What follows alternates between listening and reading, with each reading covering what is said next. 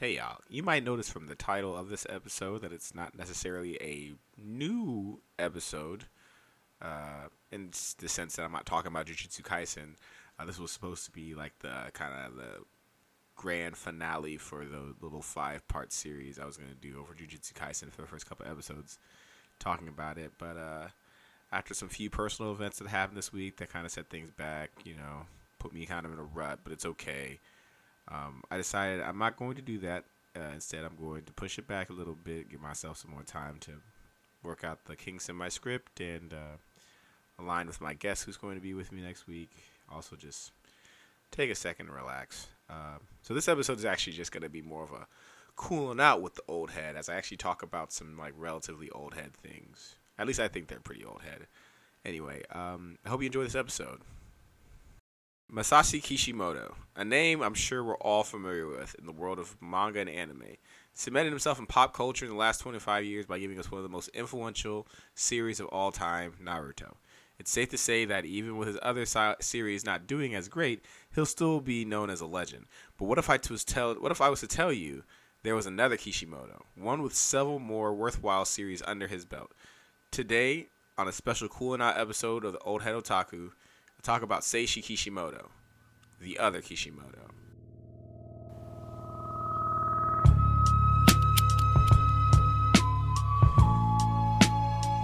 Welcome to the Old Head Otaku. My name is Kwame B. They put you on game. So, hey y'all.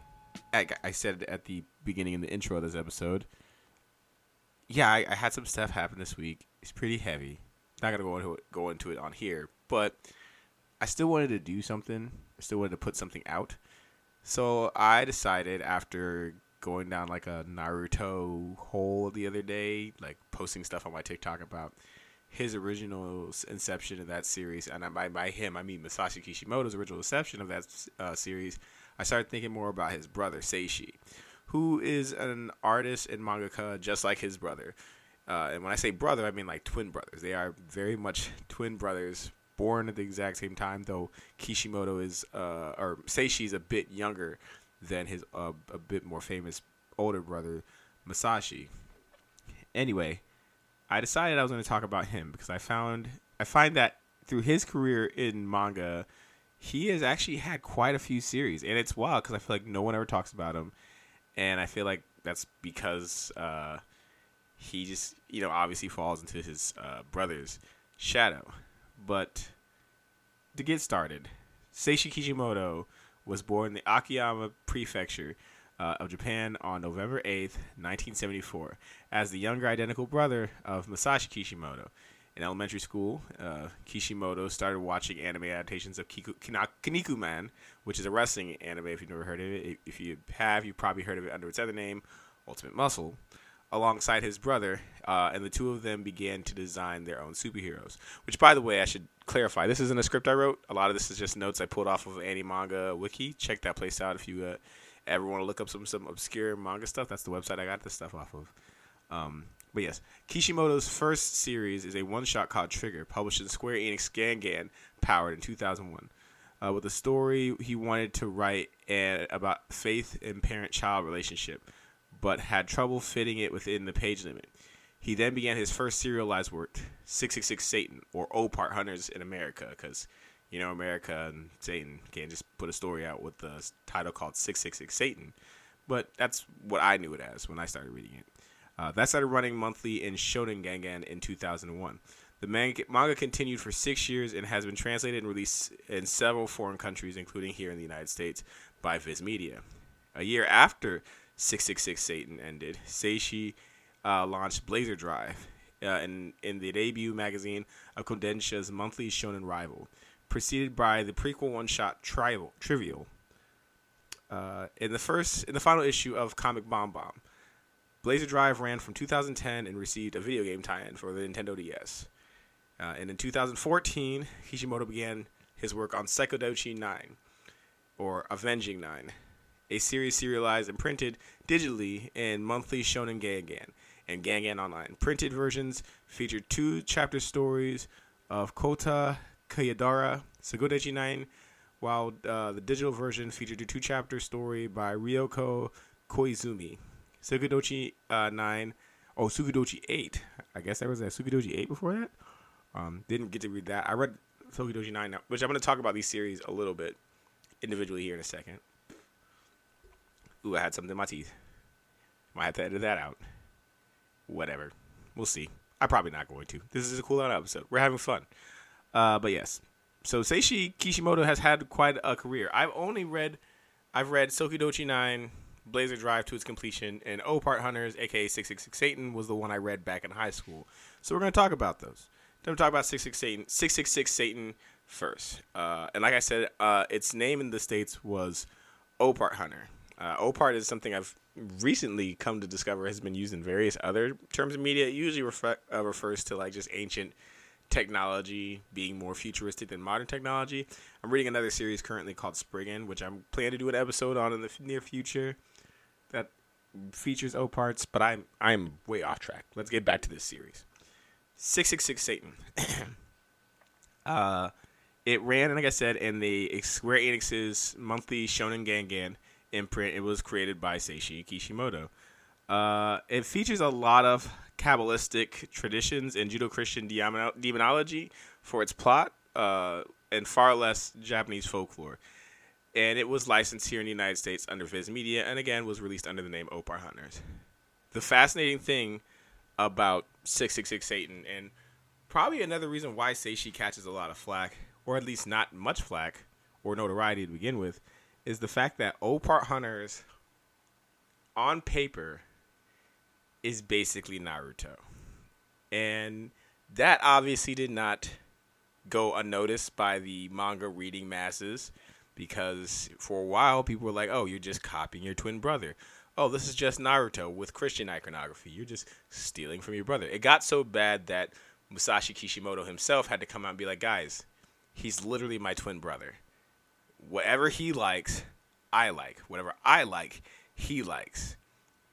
So our stories might seem kind of similar, but he's not copying me. He just has the same kind of thought process as me because he's literally my twin. But I digress. I remember reading it, and because I was reading Naruto at the time, I found it far more fascinating just because it did use like Judeo-Christian iconography. The main character seemed a bit younger than Naruto and a bit more put together, I think. But I digress. Let's talk about the actual plot. So the beginning of the story is Ruby Crescent is an ordinary girl. Her life has changed dramatically when her father dies and she becomes a treasure hunter as he was. The objective is to find O-Parts, magical items hidden in ruins which grant people superhuman powers and can only be used by OPT, O-Part Tacticians, angels or demons. She soon meets a mysterious boy named Geo, who, due to his dark and lonely past, seeks to conquer the world. Geo is hostile to her at first, but by the end, ends up traveling with Ruby as her bodyguard. When Ruby is attacked by the OPT claiming to be Satan, Geo rushes to her rescue, and a battle occurs. Initially, they are on the losing side, but Geo releases his true power and is revealed to be not only an OPT, but the real Satan. Thus, the two continue their travels together in hopes of unlocking their past. And so, yeah, that's where the series starts. It's almost the beginning of Dragon Ball Z, or Dragon Ball, I should say. And that's another thing about this series, is that it caught a lot of flack for being a Naruto ripoff, but that intro and even the interactions that Geo has with Ruby is very reminiscent of like the first chapter of Dragon Ball. And even Ruby's character design. She's a young, spunky girl who's who's the daughter of a scientist, whose hair is like a light pink, or not light pink, like a light green, seafoam bluish. Sound familiar? Kind of like our girl Bulma, who bumps into a young wild boy in the wild. And they become friends and go on a journey looking for MacGuffins. It's basically Dragon Ball. So it's always been funny to me that it caught so much flack for being Dragon Ball Z or being related to Naruto, besides the fact that both Naruto and Geo have like an inner demon thing going on, but Geo feels a lot more like Goku.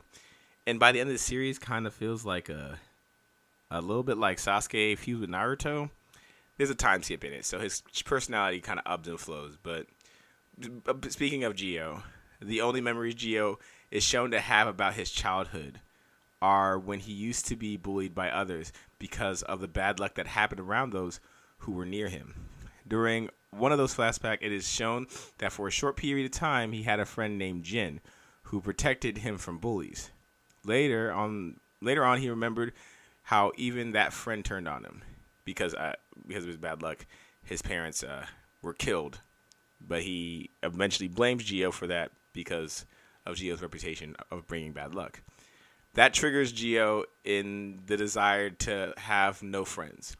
After hearing some guys talking that if they achieved world domination by acquiring O-Parts, nobody in the world would make fun of him.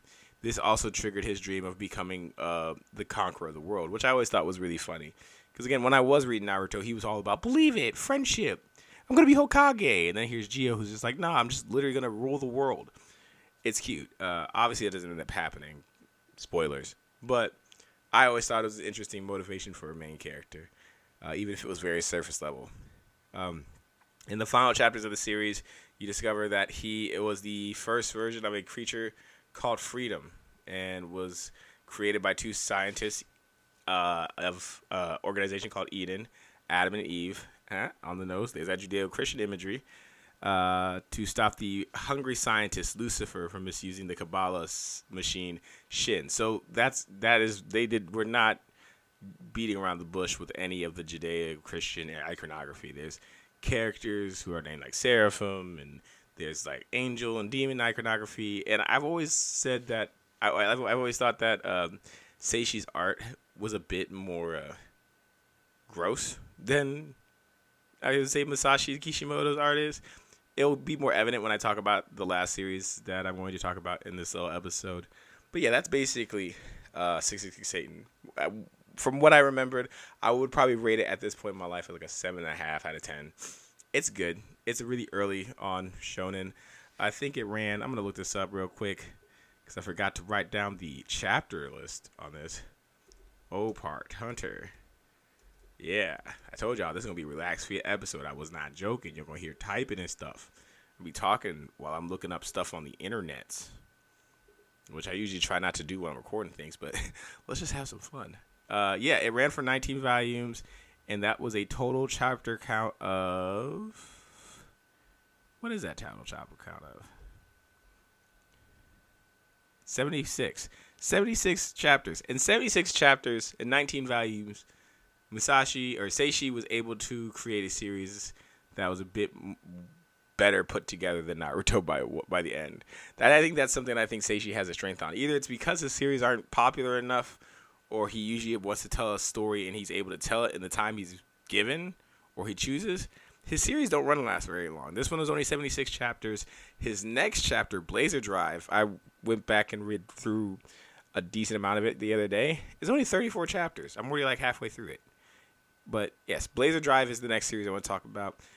In the near future, human technology has become centered around mist stickers, or a tattoo-like sticker which are placed on objects in order to use their power. But mist stickers can do much more than this. A secret only known to people known as Blazers. A secret Blazer named Daichi, a good-humored teenager with the obsession for all things cool, is destined to find out when he is suddenly finds himself targeted by people who tell him he is, too, a Blazer. Dude, I forgot how bad that copy and paste from the website was. Whoever wrote that was bad. Anyway, long and short of it, the story takes place in the near future. People use stickers for everyday items. People will slap stickers on a wall. If that sticker has electricity on it, it will be electric. It will be electric type sticker. You can use it to power your cars, your appliances. If you need a fire, you can slap a fire sticker on something. It'll light on fire. But like I said, people who are known as Blazers have the ability to apply those stickers to themselves and then manifest those abilities through their own power. It's especially to them. The mist stickers themselves, when placed upon a person or an object, or having the pattern traced by a Blazer's fingers, grant the wearer the powers to use them. Like I just said, They were created by a fourth-dimensional scientist, Professor Yan. While there is a vast array of different mysticers, a large number of them grant some kind of elemental power or ability. The most commons being flame, ice, wind, electric, and light. But then they start getting a bit more esoteric and a bit more specific. There's like gravity manipulation, dimensional manipulation. The main character gets a combination of like an electric attack plus a giant gauntlet that creates like wiring and has claws. It's pretty cool. Blazers are people who were able to activate and control the power of the Mysticker. The strength of a Blazer comes from the power of their mind and concentration. Once a Blazer has mastered their ability, he or she, these powers will be at their maximum. The Mystickers will be impossible to pull off by anyone besides themselves. If the Blazer's mind isn't concentrated, he or she will end up hurting themselves, and the sticker will easily peel off. There are certain Mystickers that do not have any particular effect when used by normal people, but can be activated when used by a Blazer. And those are the more esoteric ones. Like I said, the gravity manipulation one. There's a character who has a giant sword that can manipulate gravity. There's a few varieties. Another character has like a ice sword. It's pretty standard power system fare. I remember reading it in high school again. Only being 34 chapters. I swear it was a lot longer, but I guess that was because I was reading it week to week as it was coming out. And even then, I think it took a while for all of it to come out. It would like have a weird sporadic release, or you know, good old scanlation translators would take time or have to take their time getting it all sussed out. But it's a series I ended up enjoying a bit much. Daichi is a main character. Again, off of the anime wiki, says that Daichi portrays himself as a very cool person, despite having a leaning towards more of a loser-like personality, shown when he proclaims to be Team Sky's leader, despite knowing Masora's position. Masora is another character. Keeps a cell phone that had fallen out of use due to Mystickers and other communication devices, but Daichi still seems cool. He also is somewhat reckless, but knows how to deal with difficult situations.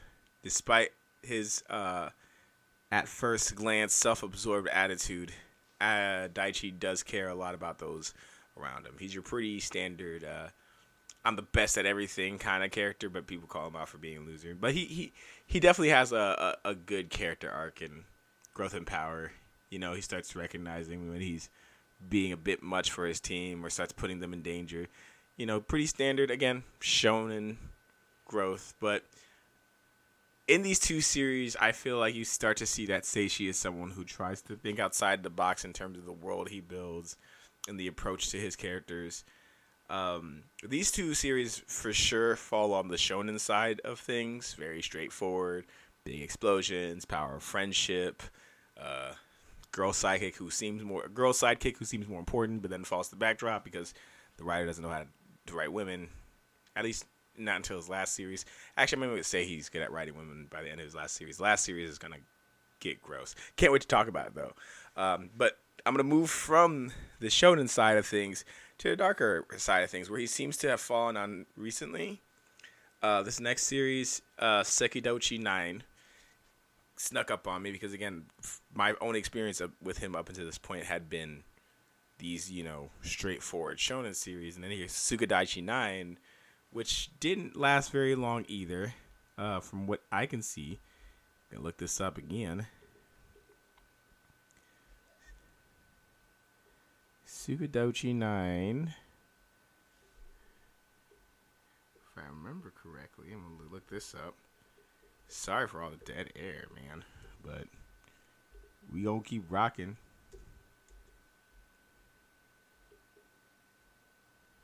I don't think it ran very long either. 5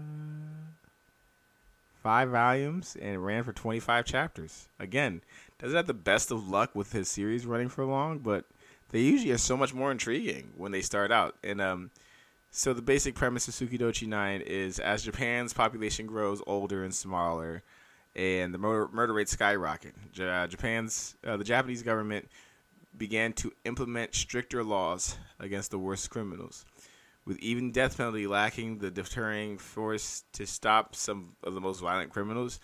Japan brought back a life of a law from the 19th century, the revenge law.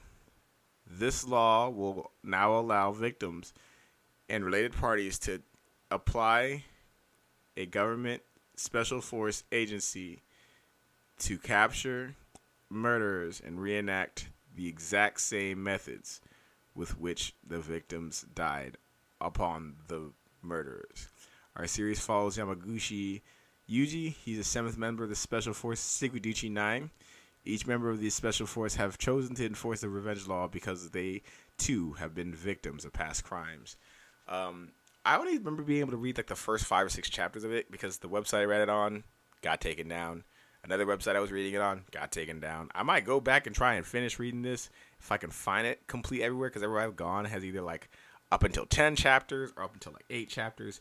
Drives me crazy, because when I first started reading this, I found it fascinating. And when they say that these characters get to take revenge out as the law, it's true. The first story I remember, if I remember the first chapter correctly, we follow a criminal who's being hunted down by the main character, Yuji, as he chases him through a simulated city, all while it flashes back and forth between the family member who is having revenge taken for them and the Tsukidoshi member, in this case Yuji. They wear these like really cool like prison armor suits with like a camera mounted on the shoulder, so it allows the user or the family member who is having revenge taken for them to watch through these VR goggles. And so Yuji's chasing this man down. He manages to chase him in the streets. This part of the street is adhesive and sticky, and he kills this man by getting in a car and hitting him with a car, because this man killed this older man's, you know, daughter in the same way, in a driving, you know, in a drinking and driving accident. So yeah, basically each chapter you got to see these revenge situations played out.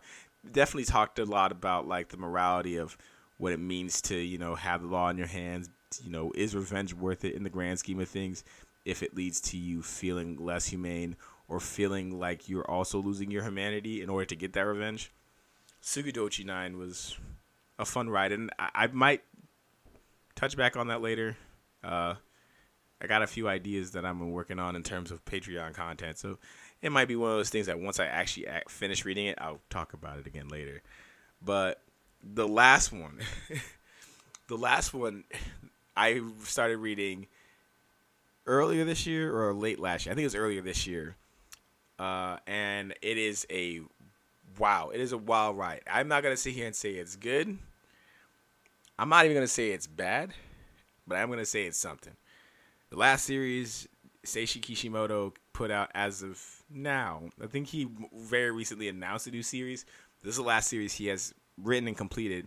It ran from April 22nd, 2017 to January 22nd, 2019. This is a series called Mad Chimera World. And the basic premise is set in a world overrun with chimerical creatures where the female creatures eat the males. Two creatures explore the land together.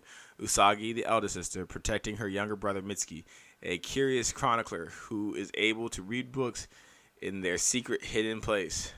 To know that the world once was different. Oh, geez, whoever wrote these entries is bad. Anyway, Mad Chimera World. What can I say about Mad Chimera World? It is strange and horny. That's it. It's not even like a hentai or anything. Actually, you know, it might even be more like, I don't know what to call this. It has. Again, I love Seishi Kishimoto's art. It's vaguely very similar to his brother, but I feel like his influence from Akira leans a bit more on him, because Mad Chimera World has some of the most off-the-wall character designs and creature designs I've ever seen. Usagi off top is your typical kind of, well, not even I'm not gonna say typical, because this is the first time in any of his series that I've seen this level of fan service attached to a character. Usagi is this tall, buxom, white hair, red eyed woman who has barely any clothes on her. She fights with like what look like 2 tassels over her boobs. Not very battle ready, but when she fights, it looks cool. She has most of her body parts are prosthetic. And one of her prosthetic arms actually turns into a giant sword. There's a character who is a goat man, who is part goat, part man monster who spits up swords. The main character, Mitsuki, is a normal kid. Out of every character in the series is normal. The creature designs, like again said in this, are so uncomfortable to look at 90% of the time, because this is a Mad Chimera World. That name does not play games. This is a world where humanity and nature have completely fused.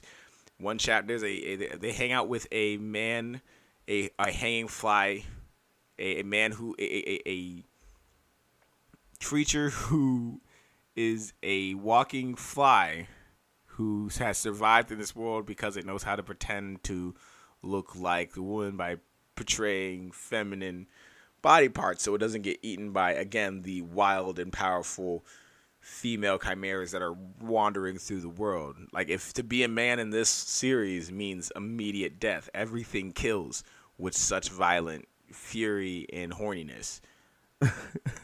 And I suggested it on my Instagram earlier this year too, because I blew through halfway through it. I should almost be done with it here soon, but I had to put it down for a second because I was like, this is like, I don't want to say nauseating. It's like watching a slow car wreck, or like, I'm not going to say it's as bad as like watching two girls go one cup, because that's like people pooping in a cup. But it is that level of, what am I looking at? What is this? But I found myself really drawn to it. So yeah, Mad Chimera World still hits the spot in my brain that I enjoy. It has fantastic artwork. As uncomfortable as it is to look at, it has crazy battle sequences. Yeah, I truly have come to enjoy this last one, Mad Chimera World. But I guess the point of this episode is to say is that I feel like Seishi Kishimoto is a dude who is continuously, I don't know if he's trying to, I wouldn't ever say he's trying to like try and jump on his brother's coattails or try to reach the same level of fame as him. It seems like he gets the opportunity to write some cool stuff, and then he might, get it canceled, or it might just end when it wants to end. But I find his work way more fascinating than his brother's, because Naruto's great, but if you read Samurai 8, which I just recently finished, it's okay. But everything I've read from his brother always leaves me wanting more because his series is so long. I remember reading 666 Satan, and though I enjoyed the ending it got, I wish it had gotten an anime. The fact that it didn't even get like a 12-episode anime really bums me out. I feel like Blazer Drive was a series that was being tested to get an anime because it did get a DS game that was bizarrely released in America, even though the manga wasn't being published in America. And none of the extended content for it was ever released in America. That's a weird thing, too, about Blazer Drive and 666 Satan, is as I was trying to do a little research on this. I was looking up videos to see what other people thought, reviews. Every video for 666 Satan and Blazer Drive are either in, like, German or Spanish or some other Latin or Hispanic language. It's one of those things that might have been bigger outside of America, and it just never got the chance to really flourish. And like I said, with Tsukidoshi 9 and Mad Chimera World, there's two series that seems like he was trying to go for a more mature direction, and they didn't stick. But what he did manage to get out, I still wish he was able to put out in some way, shape, or form, or that got published. I wish that these would get published in their smaller volume set version, so I can purchase them here and show people the weird art from Mad Chimera World, or like talk about the intriguing moral quandaries that pop up in Tsukidoshi 9. I really wish that Seishi Kishimoto did have the same kind of shine as his brother, but he also might kind of be like the Earl Sweatshirt of manga, and is completely fine being in his own lane, doing his own thing, and not being tied to one series. I think there's a certain type of freedom as a creator to not have to make the same thing over and over again, or try to capture the same lightning in a bottle when you don't have the same kind of notoriety, but still manage to do pretty cool stuff on your own. So yeah,